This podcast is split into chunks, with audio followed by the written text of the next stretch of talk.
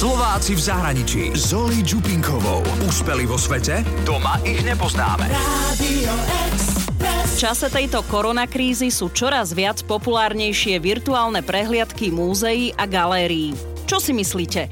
Je to cesta, ako dostať umenie viac k ľuďom? Ja si skôr myslím, že toto je len vrchol ľadovca, pretože toto už fungovalo dávno, len teraz je to istá, v istom zmysle oficiálna politika, ale deväťdesiatpäť percent ľudí konzumuje umenie aj tak digitálne. Tak si nalejme čistého vína. Väčšina umenia aj tak e, ide najprv e, cez Instagram, e, Facebook, e, web stránky a eventuálne sa človek dostane aj k tomu, že niektoré centra aj navštívi fyzicky, ale to je len isté percento ľudí, ktorí majú k tomu vzťah, nie je to všeobecne e, dané. Predstavujem vám slovenského umelca Tomáša Libertiniho, ktorý žije v Holandsku a svoje diela tvorí spoločne s včelami.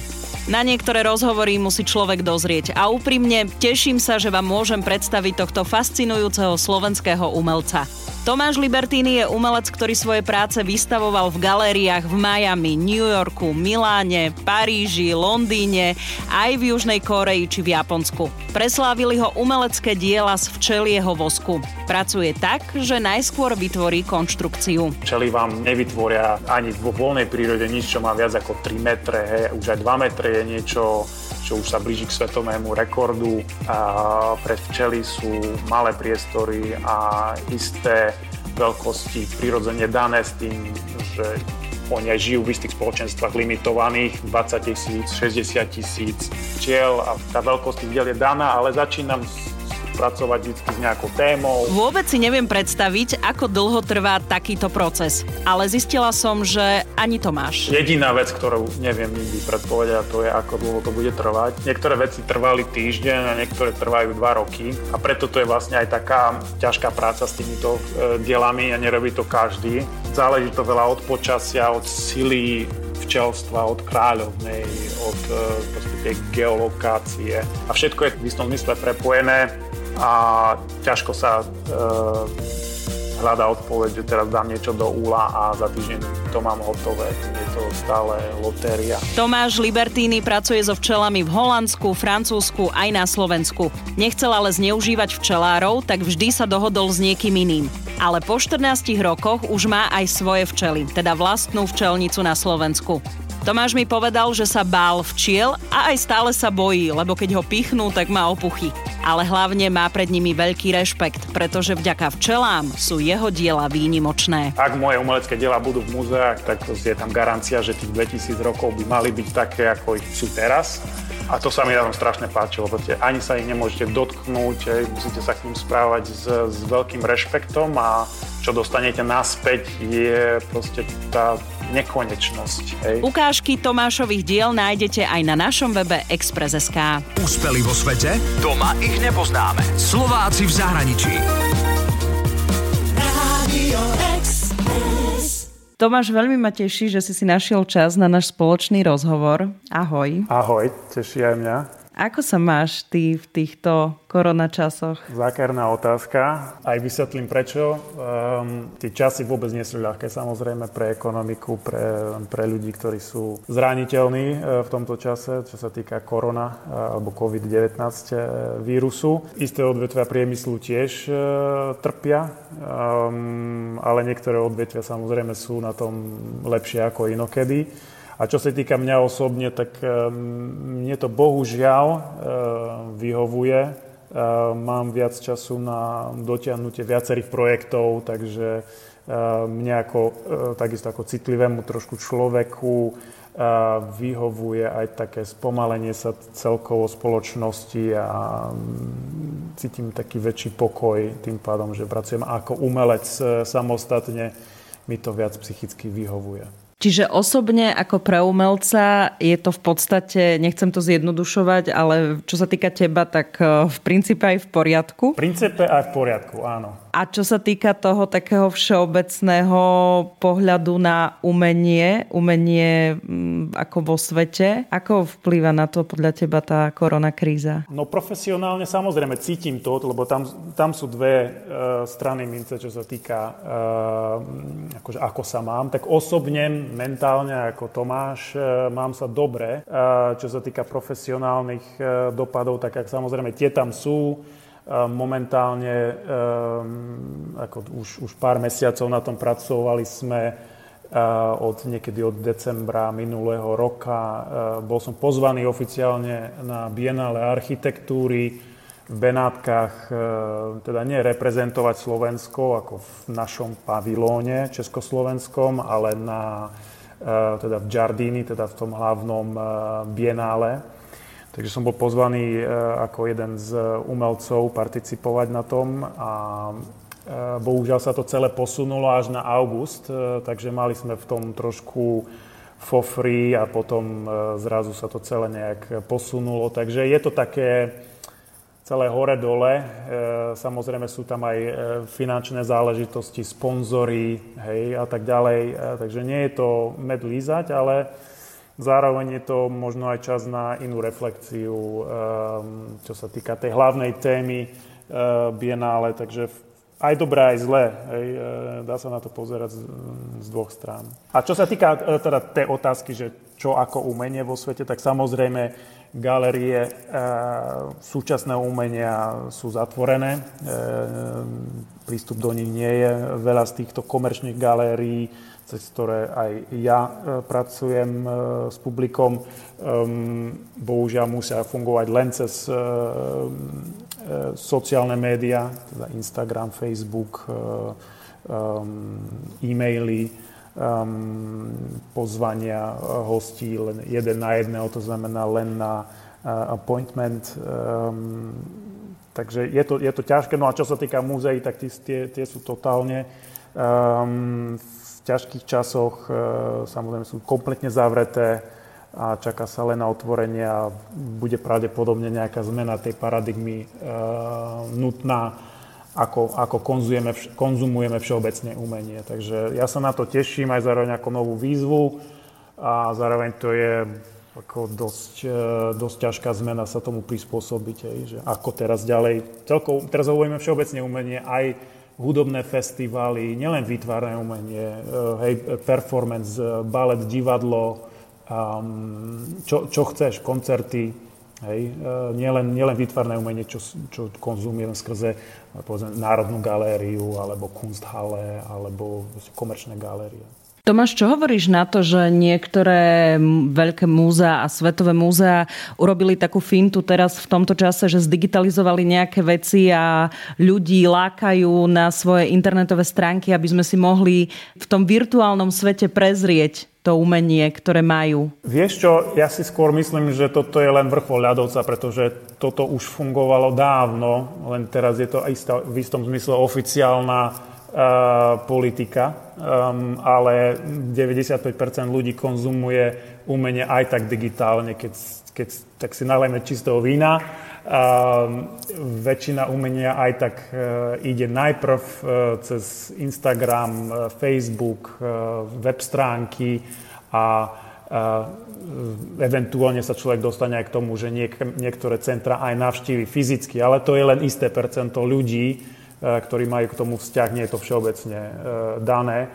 Takže te, tento, tento fenomén už fungoval dávno a to, že na to múzea teraz nastúpili ako neistú formu um, znúdzecnosť, tak to už, to už podobno bolo aj tak nevyhnutné. Um, a myslím, že to je len k dobrú veci. Na druhej strane aj uh, tendencie v, uh, povedzme, že v tom digitálnom biznise digitalizovať umelecké diela už dávno fungoval. Google sa venuje uh, digitalizácii uh, umenia, či už vizuálneho, alebo aj uh, teda literatúry ako takej, uh, dedičstva literárneho, tak uh, to už funguje dávno.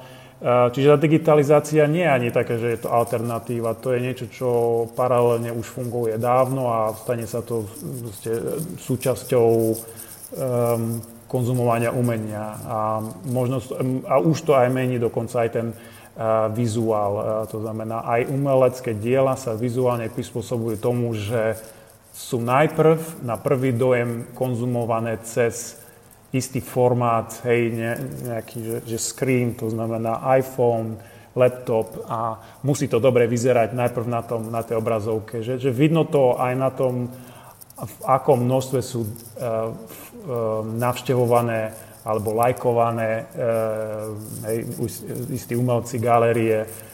To sa dá normálne, že, že prečítať predtým, uh, než sa nejaký obrázok dostane na internet, že ako bude mať vizuálnu úspešnosť. Takže aj umenie sa trošku, bohužiaľ, hej, toto je to plitké, um, ale sa prispôsobuje tomu fenoménu, že, že konzumujeme na prvý dojem umenie už elektronicky najprv. Uh, nie je to ako napríklad Paríž devätnásť dvadsať, kde konzumujeme umenie najprv cez plagáty alebo pozvánky v baroch, hej, uh, nejaké letáky, plagáty, billboardy. Um, už je to čisto digitálne. Takže aj, aj tá, tam vidno tú zmenu a jednoducho sa to možno očakáva aj od diel. Odráža sa teda aj v dielach, že sú iné. Už, už nie sú také, ako keď, by, keď boli pred tým digitálnym svetom. Takže ja to šlitujem. Uh-huh. A ty si použil to slovo plítke, že teda funguje to už tak, že nesem nikoho uraziť, ale že niekedy, že keď aj tvoríš to dielo, tak sa na to pozeráš, že nie len ako sa bude vynímať v galérii na tom mieste, ale aj ako bude vyzerať napríklad na tej fotke, aby si prilákal ľudí pozrieť sa na to svoje dielo naživo? Mm, nie, nie, nie. To je skôr tak, že v druhej etape, keď to dielo je hotové, Uh, otázka je, ako ho najlepšie um, komunikovať, a teda či je vhodný detail, saturácia farieb, uh, a, a, ako ho teda hej, zdigitalizovať uh, v, v kontexte nejakého interiéru alebo biel, či, uh, obrázok na bielom. Um, a samozrejme tento, tento fakt tam je, ale to prichádza druho, ako druhoradá vec. Nikdy sa mi nestalo, že by som a začal niečo robiť, aby to bolo dobre na Instagrame. Hej, to je abs- absurdná záležitosť. E, ani sa tak nedá. A samozrejme, dá sa tak tvoriť, ale to si nemá ani predstaviť. Hej. E, ale som si to vedomý až potom teraz. OK, máte dvojmetrový obraz. Ako, ako to odkomunikovať? Hej, to je predsa len iné, keď, to sa, keď sa na to človek pozerá na iPade, ako keď e, sa na to pozerá v, v kontexte nejakého priestoru, svetla, e, škály, hej, konfrontácie hej, jeden, jeden celá osem metra vysokého človeka versus nejaký hej, trojmetrový obraz. Um, predsa len máte iný pocit e, predtým, e, obkolesený farbal, farbami, e, pohltený tou, tou fyzickosťou toho diela. To sa nedá sprostredkovať cez, cez Instagram. Takže to je, to je asi také, keď máte na iTunes také nahrávky tých skladieb, ktoré si môžete vypočuť nejakých pätnásť sekúnd v nejakej nižšej kvalite, ale nie je to kompletná vec. Takže, takže asi tak. Ne, nekoncipujem diela, ani som nikdy nekoncipoval, aby boli úspešné na Instagrame. Rozumiem. Len som chcela rýpnuť. Hej, hej, hej. Že, to nie je rýpnuť, to je normálne, že legitímna otázka, pretože je to, je to médium, ktoré vlastne pre niektorých je to hop alebo trop, čo sa týka kariéry, umenia alebo len ako hobby. Hej, že človek si toho musí byť vedomý. Z niečo človek musí žiť a ak chce rásť a tvoriť diela profesionálne, tak si vyžaduje to aj krok ďalej, biznis. No a tam už prichádza do, aj táto legitímna otázka, ako, ako z toho spraviť úspešný vizuál, aby bolo proste viacej príležitosti tvoriť nové, ešte lepšie veci. Takže to nie je, ja som nikdy nepovažoval komerciu ako za niečo zlé, je to pre mňa to ide ruka v ruke s kvalitou a to, to máte veľa príkladov aj v histórii um, výtvarného umenia, že skvelí umelci boli aj skvelí obchodníci. Si boli vedomí sily vizuálu, alebo teda ako komunikovať diela. Tomáš, je ťažké byť v tejto dobe umelcom? Ďalšia otázka je, že, že kto je umelec? Je ťažké byť hocičím uh, v istom zmysle, ako je ťažké byť uh, Um, aj politikom v dnešnej dobe, keď ste zo starej školy, alebo je ťažké byť, neviem, sto, stolárom. Um, podľa mňa tá otázka je skôr, že je, či je ťažké byť v kreatívnom biznise, lebo dneska tie možno preto to, to sa citlivo na to reagujem, že dneska už v tom kreatívnom biznise um, čo je umenie, je taká tenká čiara, že podstatné na tom skôr, že či robíte to, čo robíte, robíte dobre. A nie je otázka, že či, či to, čo robíte, je umenie, alebo nie je umenie, alebo sa cítite umelcom a, a tak ďalej. Pretože tieto nálepky sa aj tak dekádami menia. To, čo bolo umenie pred dvadsiatimi rokmi, nie je teraz a vice versa.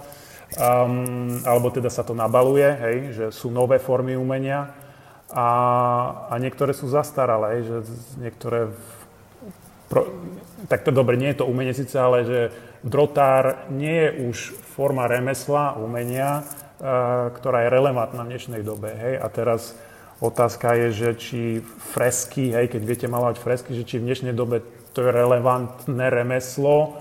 A tým pádom, hej, keď to robíte dobre, aj forma umenia.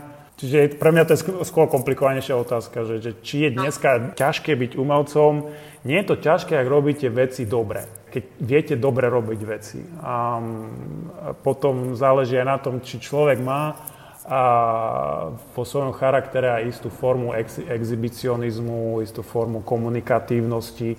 Tá samozrejme tiež pomáha, ale niekedy vie kompenzovať aj tú kvalitu umeleckého diela. Máte veľa úspešných umelcov, ktorí sú charizmatickí, komunikatívni, vedia dobre biznis roz, teda roztočiť, to je také slangový výraz, ale proste vedia ako na ten biznis a a tie ich veci sú úplne priemerné. Je ťažké byť umelcom, ak e, isté vlohy, ktoré potrebujete na to v dnešnej dobe mať, nemáte. A to je tento, tento biznis, e, komunikácia um, a tak ďalej. Hej, že, že, že veľa týchto stránok osobnostných, ktoré sú niekedy viac dôležitejšie na prežitie ako, e, ako samotné, e, ako tá, tá, tá hĺbka toho umelca, či je Um, proste pravdivý a tak ďalej. Lebo, lebo na, na druhej strane um, máte, uh, máš teda um, ľudí, ktorí sa venujú tomu, čo sa venujú,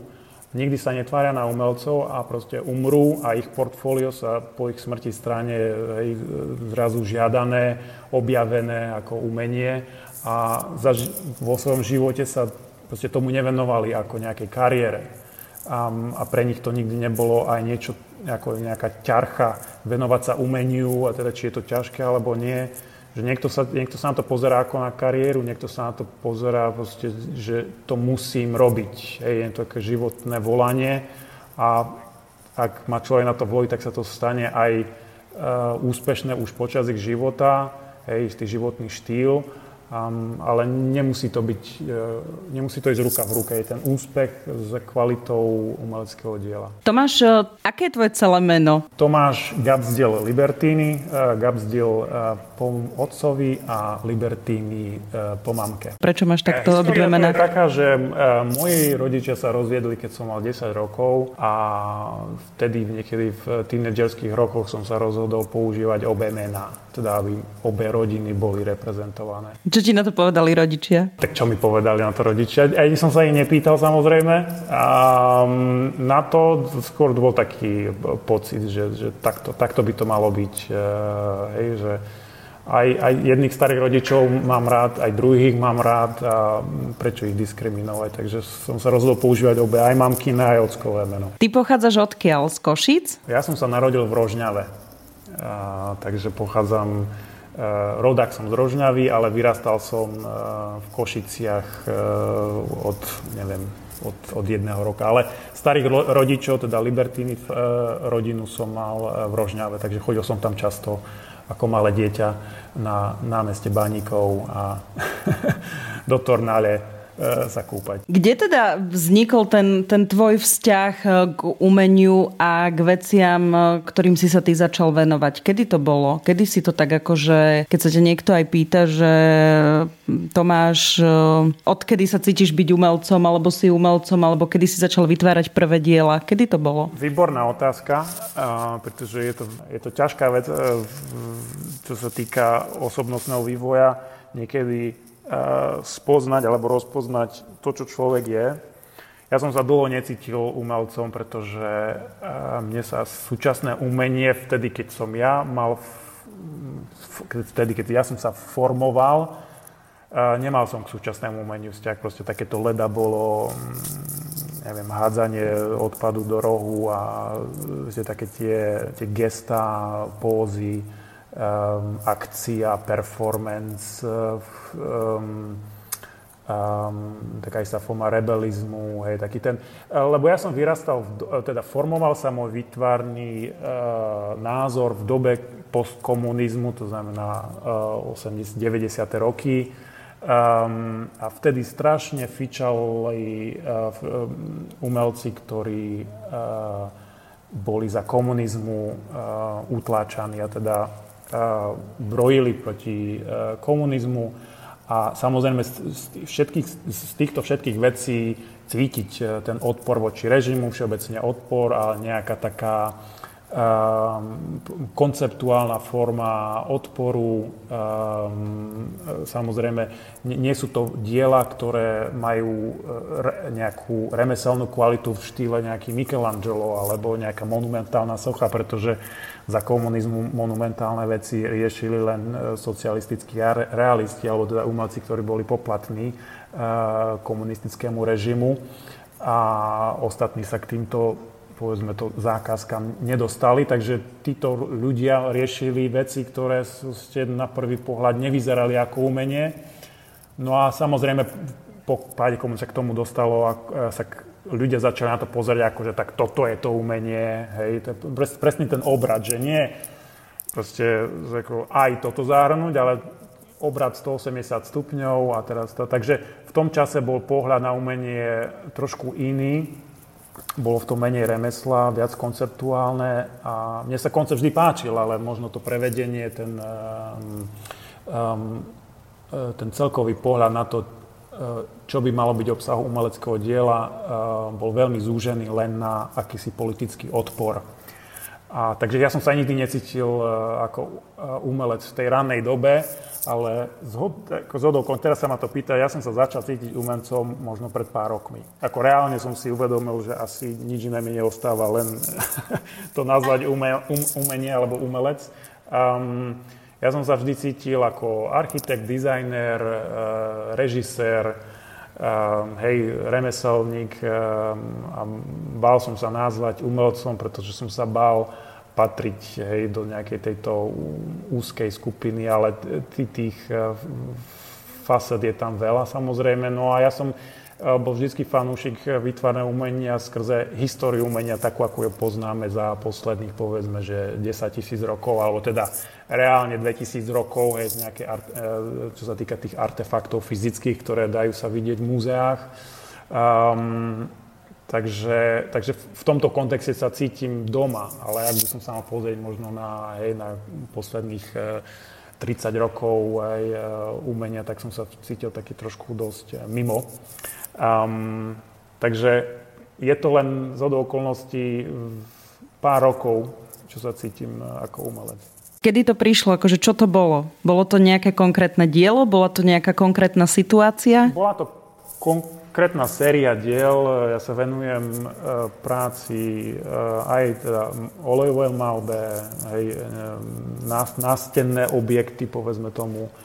Um, ale Ale ja som mal v tom nábeh určite už tým, že som pracoval aj s,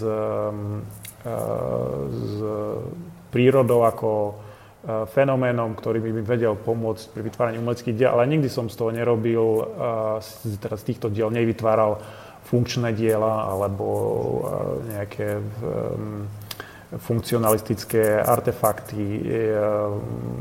Boli to objekty, skulptúry, či už abstraktné, alebo majúce formu akéhosi kultúrneho artefaktu. Hej, v tomto prípade mám na mysli tie vázy, ktoré sú také ikonické, známe z toho môjho portfólia. Takže um, a už som mal na to nábeh tým, že som sa nevenoval uh, ničomu inému, len teda ako vizuálnemu umeniu, hej, nástenej maľbe, fotografii a teda nejakým abstraktným objektom a ten, ten diapazón je taký široký, že proste, um, bolo tam cítiť istú, istú kuriozitu takého, takého renesančného typu, kde proste som chcel vedieť všetko o všetkom a stále všetko vedieť robiť, na všetko reagovať. Takže tam sa cítim doma v tejto renesančnej pozícii, no a tam je to ťažšie pomenovať, že čo je to ten umelec, hej, lebo ten umelec v renesančnej dobe sa nevolal umelec ako taký, hej, bol, bola to istá nejaký, teraz to volám polymat, dobre to nazvám, keď, keď sa viacerým vecám venujete. No, to je ešte aj taký ten multitasking. Áno, áno, takže fascinácia prírodou, matematikou, astronómiou, literatúrou, kinom, politikou, filozofiou a samozrejme dejinám, dejinám výtvarného umenia sa venujem od, od, no, od strednej školy, takže to ma vždy fascinovalo. Takže osciluje medzi týmito témami, ale ten, ten výsledok je vždycky vizuálne umenie, že komunikujem cez toto médium. Ty si kedy odišiel do zahraničia? Lebo ty teda nežiješ na Slovensku. Nie. Odišiel som do zahraničia už dávno. Ešte... Kedy to bolo? dvetisícštyri. Odišiel som v dvetisícštyri, ale ja som sa už pohyboval mimo Slovenska od dvetisícjeden. Tak nejak dvetisícjeden, lebo ja som študoval v Amerike uh, dvetisícjeden dvetisícdva, potom som sa vrátil na vé š vé ú na jeden rok, potom som zase odišiel do Ameriky na pol roka, doštudoval som v Bratislave na Vysokej škole výtvarných umení, uh, no síce absolvo, absolvoval som aj dva roky na Technickej univerzite v Košiciach na fakulte umenia. A, ale v dvetisícštyri som už odišiel um, do Holandska na Design Academy v Eindhovene, kde som aj vyštudoval magisterské štúdium a vlastne odvtedy uh, žijem a pracujem tu v Holandsku. Čo ty považuješ vo svojom portfóliu za top svoju tvorbu, o ktorej si myslíš, že toto je to, čo, čo ťa nejakým spôsobom posunulo na nejaký vyšší level v tom umení? Že toto bol tvoj akože najväčší nejaký posun. Zvonka je to vždycky vnímané takto, že, že to sú, sú to diela, ktoré vás niekde e, posúvajú. Aj v istom zmysle je to aj pravda, akože i každý výsledok e, v tej tvorbe má istý e, efekt na to, ako sa pozeráte na to, či to akože milujete alebo nenávidíte, alebo či v tom vidíte nejakú novú informáciu, ako sa posunúť ďalej. Ale čo sa týka mňa, tieto veci sú viac, e, m, majú širší, e, širší vplyv na mňa veci, ktoré sa netýkajú len e, práce, to znamená vytvorím maľbu a teraz ma to niekde posunie. Mňa posúvajú, a tak ako som to spomínal, mňa posúvajú aj knihy e, ďalej. Po prečítaní knihy som iný človek. E, Po zliadnutí skvelého filmu som, som iný, som nabitý novou energiou a novými nápadmi, alebo sa ináč pozerám, hej, cítim sa silnejší a, aj ako umelec. Takže aj prechádzka v prírode mi to isté urobí, hej, že vidím niečo, alebo skvelý rozhovor. Um, takže, ale to hovorím sám za seba, že cítim, že veľké zmeny prichádzajú v pohľade na moje umenia, môj výtvarný rast, nielen skrze isté etapy, že pracujem s modrou farbou a teraz je to istá modrá e, perióda, alebo pracujem s voskom a teraz určité dielo ma niekde posunie. Um, ja to skôr vidím v týchto externých veciach, ktoré majú na mňa o trošku, eš, trošku väčší vplyv. To znamená literatúra, film, rozhovory s ľuďmi, um, prechádzky prírod, návšteva iných miest, hej, že ja potrebujem tie nové impulzy, nový pohľad na svet. Um, ale um, myslím, že naposledy, čo mňa tak uh, najviac posunulo, bolo, keď som robil uh, portrét Nefertiti, uh, to je tá um, egyptská kráľovná, uh, a ja som ju robil uh, portrét uh, zo včiel, čiže som pozval včely vytvoriť akési faksimile tej, toho originálu, ktorý je teraz v Berlíne. a to bolo minulý rok na jar, som to robil ako zákaz, alebo teda výstavu v Kunsthalle tu na v Rotterdame so včelami, takže a tam som cítil taký, veľk, taký veľký posun, že áno, že to, toto je, to je také gesto, že ďakujem výtvarné umenie dvetisícpäťsto rokov a ďakujem ti príroda. Um, a zároveň to bolo aj také antropomorfické, že už to neboli len artefakty, akože váza, amfora, ale bola to, bol to portrét, čiže taká istá zrazu návrat k tomu človeku ako zdroju inšpirácie, hej. Um, a to vlastne bola aj renesancia ako taká, hej, návrat k človeku ako centru poznania. Pozerám si to, keď o tom hovoríš, pozerám si to rovno na internete, tie obrázky, a vyzerá to, vyzerá to brutálne.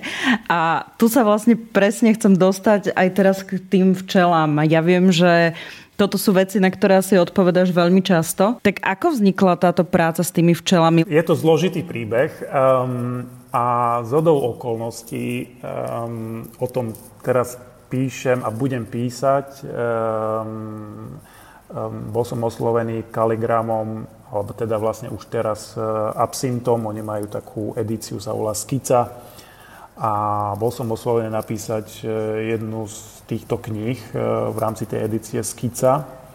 Je to um, taký, um, taká kniha, ktorá by mala byť v štýle Michel de Montaigne uh, a, a jeho esejí. Um, taký, taký vlastne to voľné písanie v, v štýle eseje a budem sa tam venovať práve týmto témam, uh, ktoré boli na počiatku tejto cesty uh, so včelami, ktorými sa venujem doteraz. Um, a začalo sa to tým, že ja, ja som čítal jednu knihu, všetci ju dobre poznáme, z dejín uh, literatúry, ešte zo školy, sa to volá Br- Bratia Karamazovci, od Dostojevského, a tam je hlavný hrdina mladý chlapec, jeden z troch synov Alojša. A na začiatku knihy Dostojevský varuje, alebo teda píše, že milí čitatelia, teda buďte, upozorňujem vás, že ak hľadáte nejakého veľkého hrdinu v štýle tých vlastne klasických hrdinov, ktorých poznáme z literatúry, tak ste na, akože na, na zlej adrese.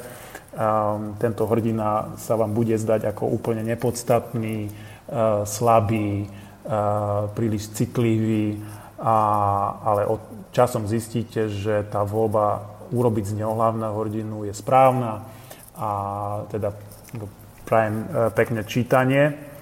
A mne sa to strašne zapáčilo ako koncept vytvoriť z niečoho, čo je na prvý pohľad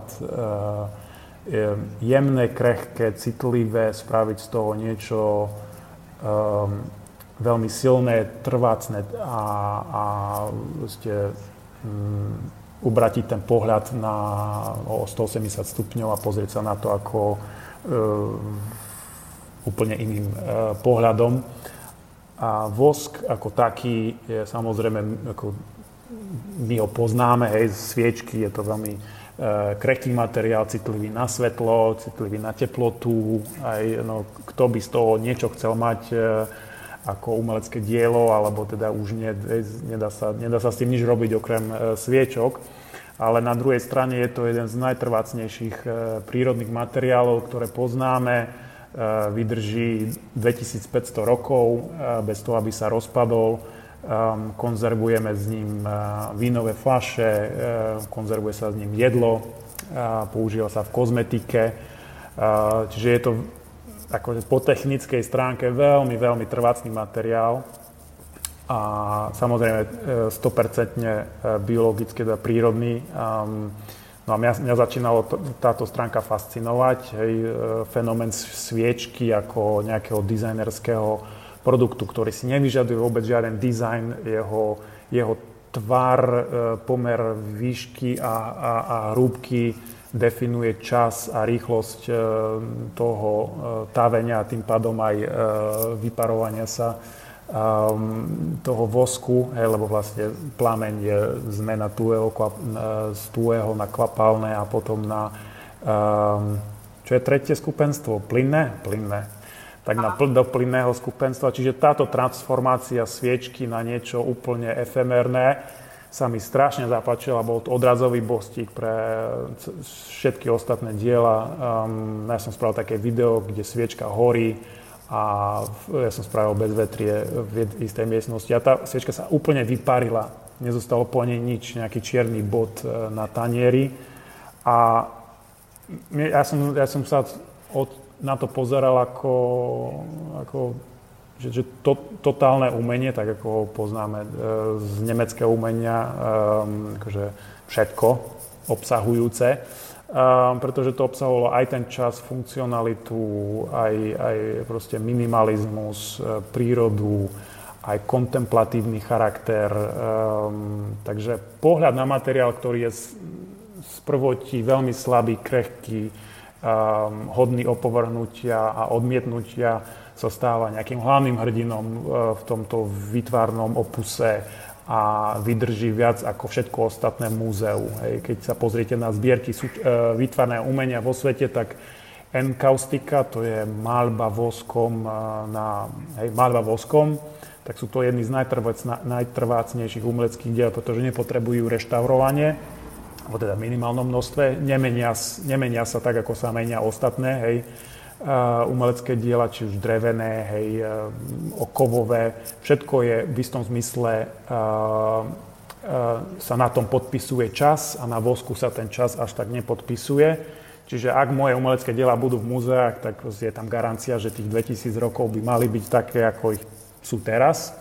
Um, a to sa mi na tom strašne páčilo, proste ani sa ich nemôžete dotknúť, aj, musíte sa k nim správať s, s veľkým rešpektom a čo dostanete naspäť je proste tá nekonečnosť. Aj, tak, takže tento, tento pátos, ako keď mám byť trošku pejoratívny, tak uh, sa mi veľmi, uh, veľmi páčil na tom vosku, že taká, taká, také to, to indické, že ahimsa, že príliš krehké na dotknutie, hej, taký rešpekt pred prírodou a zároveň jeho nekonečná sila, ktorá sa v nej skrýva. Dá sa vôbec nejak v jednoduchosti vysvetliť, ako to funguje? Že ako dosiahneš, alebo ako to vzniká to dielo? Že ty vieš dopredu, čo chceš od tých včiel? A je to asi tak ako v hudbe, že máte nejakú tému, povedzme, že jazz, a máte nejakú tému a tí hudobníci na túto tému reagujú istým spôsobom im vlastným a nástrojom im vlastným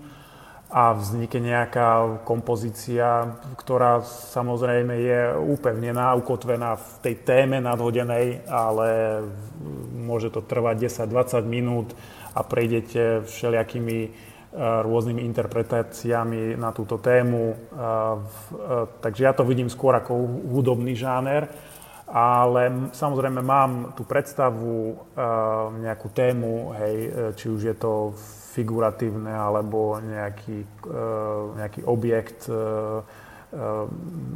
Samozrejme aj tá škála, to znamená tie rozmery sú tam dané, hej, či to má byť malé, veľké, meter, dvadsať centimetrov, Um, toto je tam uh, dané, ale to súvisí aj s tým, že včely pracujú v, v istom kontexte. Včely vám ako včelstvo nevytvoria ani vo voľnej prírode nič, čo má viac ako tri metre. Hej. Už aj dva metre je niečo, čo, sa, čo už sa blíži k svetovému rekordu. Uh, pre včely sú malé priestory a isté veľkosti prirodzene dané s tým, že oni aj žijú v istých spoločenstvách limitovaných, dvadsať tisíc, šesťdesiat tisíc včiel a potom sa rozdelia na menšie skupinky a, a tak akože uleteli včely, tak oni sa le- rozdvoja, hej, polovica odletí a polovica zostane a zase na, na, na, rastú.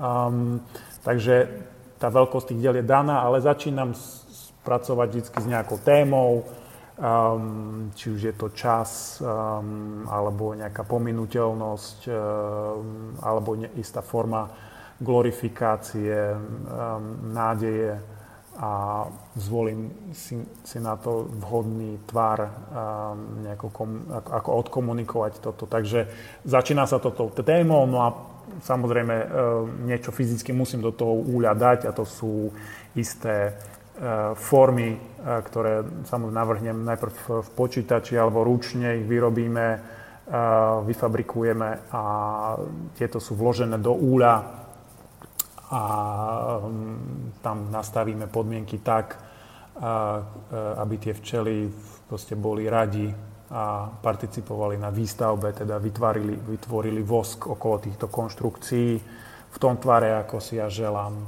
A je to fascinujúce, a ako sem tam sa na to pozrieť, ako to celé sa vyvíja v tom úli, takže ten, ten sporadický uh, zásah tam je um, aj nevyhnutný, aby včely neprestávali to tak, aby to bolo nerozpoznanie. Takže ten, včel, ten včelí úl sa otvára uh, v tom procese a ja do toho zasahujem, povedzme, tak ako keď človek, uh, teda v, v japonskej kultúre máte ten bonsai, tak keď necháte bonsai rásť, aby rástol kade chce, tak už to nie je to, čo poznáme ako bonsai, je tam istá forma zásahu človeka. Takže je to taká... Bonsai je v istom zmysle to, čo je neprirodzená príroda, hej, taká tá umelá príroda.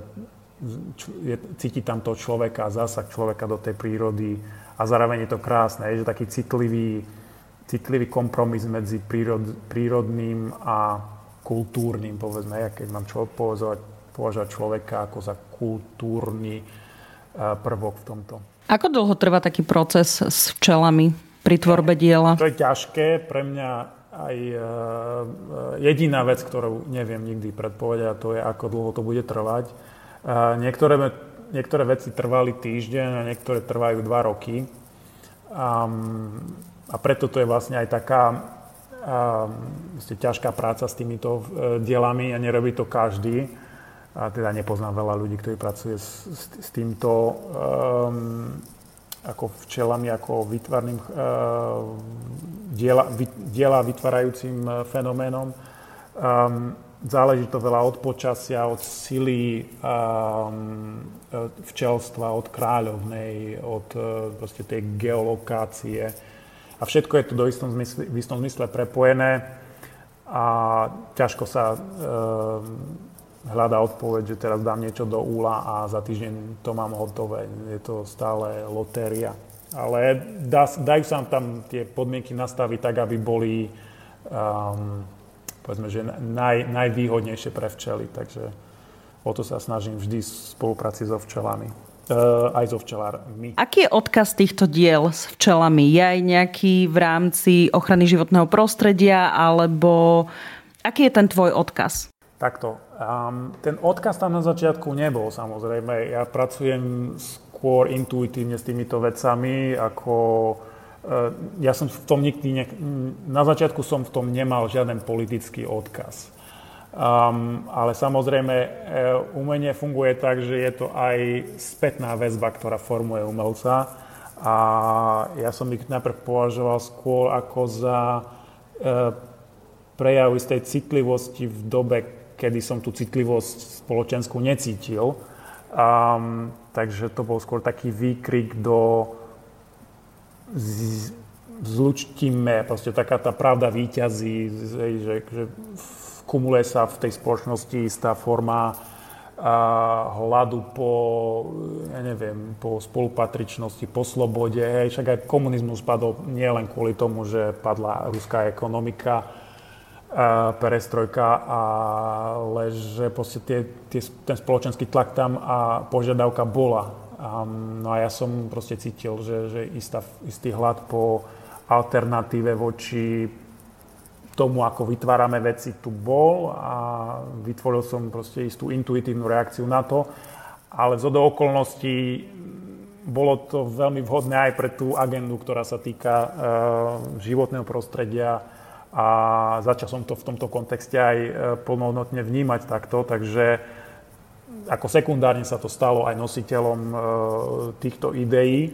Um, vzniklo to ist- v tom istom čase, teda dvetisícpäť dvetisícšesť, to boli tie, tie roky, kedy Al Gore ten viceprezident Spojených štátov a bývalý kandidát na prezidenta chodil po svete s tou sériou prezentácií, sa to volalo The Inconvenient Truth,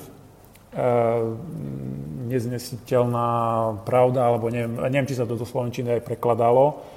Malo to obrovský úspech um, aj na TED Talks a mňa to veľmi ovplyvnilo. Tieto, to boli jedné z prvých prezentácií uh, od uh, svetoznámeho politika, ktoré sa venovali tejto alarmuj, alarmizujúcej téme um, globálneho oteplovania, zmeny klímy, uh, dopadu na uh, ako človeka, priemysel a tak ďalej, uh, prírodu, um, a všetky tieto uh, ostatné vplyvy, ktoré uh, vedci, uh, vedci predpovedali. A teda vzniklo to v tom čase a začalo sa to uh, veľmi publikovať aj v tomto kontexte. Čiže ke- keď sa pozriete po internete aj tie články, o čo, vždycky je to v kontexte akéhosi um, a povedzme, že upovedomenia, upovedomenia na túto tému. Ale môj, môj, hlavný, teda, môj hlavný dôvod nebolo akože globálne oteplovanie a hej, ochrana prírody, uh, i keď ja som úplne stotožnený s týmito vecami a veľmi ich podporujem uh, v každom rozhovore a tak ďalej. Ako je to s tými výstavami, lebo teda...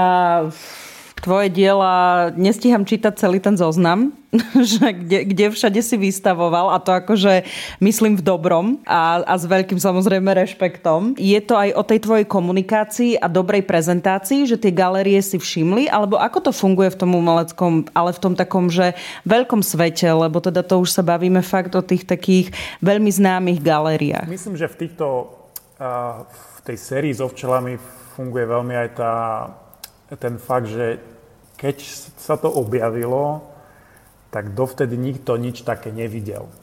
E, to znamená, pre, pre mnoho ľudí, a teda či už kurátorov alebo žurnalistov, to bolo niečo, čo sa objavilo prvýkrát.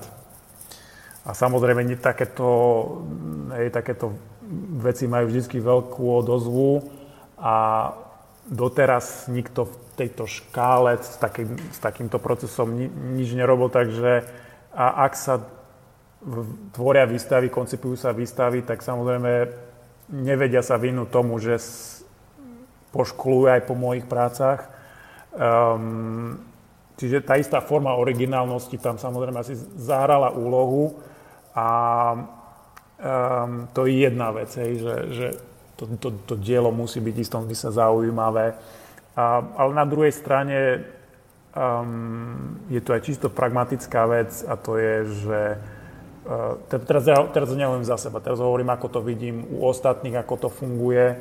Um, ja toto nemám takto dobre podchytené a to je tá stránka marketingu a biznis a lobby. Um, máte veľa vizuálnych umelcov, ktorí majú obrovské pé er za sebou a lobby a jednoducho dostávajú príležitosti v múzeách a v galériách, um, napriek tomu, že možno majú um, nie až také zaujímavé diela, a takže netreba opomenúť aj tento fakt. Ale to funguje v každom biznise e, takto. Áno, ale tak zasa, keď sa bavíme aj o tom, že, že keď príde niekto s niečím novým, alebo ako si to sám aj povedal, že nevydaným, že nikto to predtým nerobil, tak ako tieto tvoje diela, tak ono sa o takýchto veciach veľmi rýchlo, vďaka práve týmto všetkým kanálom, ktoré dnes máme k dispozícii, tak o niečo rýchlejšie ešte to vie ďalej rozšíriť. Takže v podstate len veľký rešpekt. Áno, tak ďakujem, ale ja, ja, zas, ja sa nepovažujem za až takého úspešného umelca, ako ty, ty, ty sa to snaží teraz prezentovať.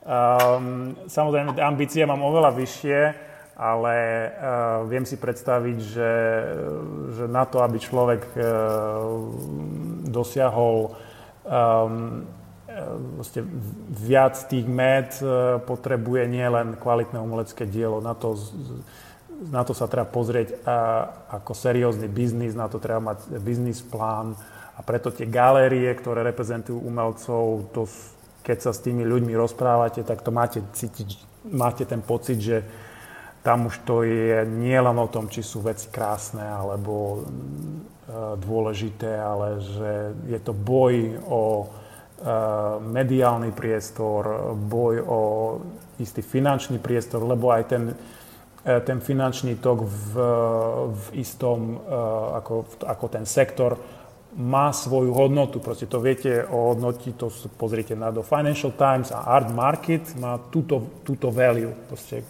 one billion. A tento one billion je distributed na tieto sektory a to sa vie, to ako keď idete do galerijného biznesu, tak viete, že z toho koláča viem ukrojiť toľko. A keď tam prídu ďalší hráči, tak vám ukroja z tohto koláča toľko a teda musíte o ten priestor bojovať. A nie, už to nie je len o tom, či máte kvalitných umelcov, ale je to proste je žra, žraloky.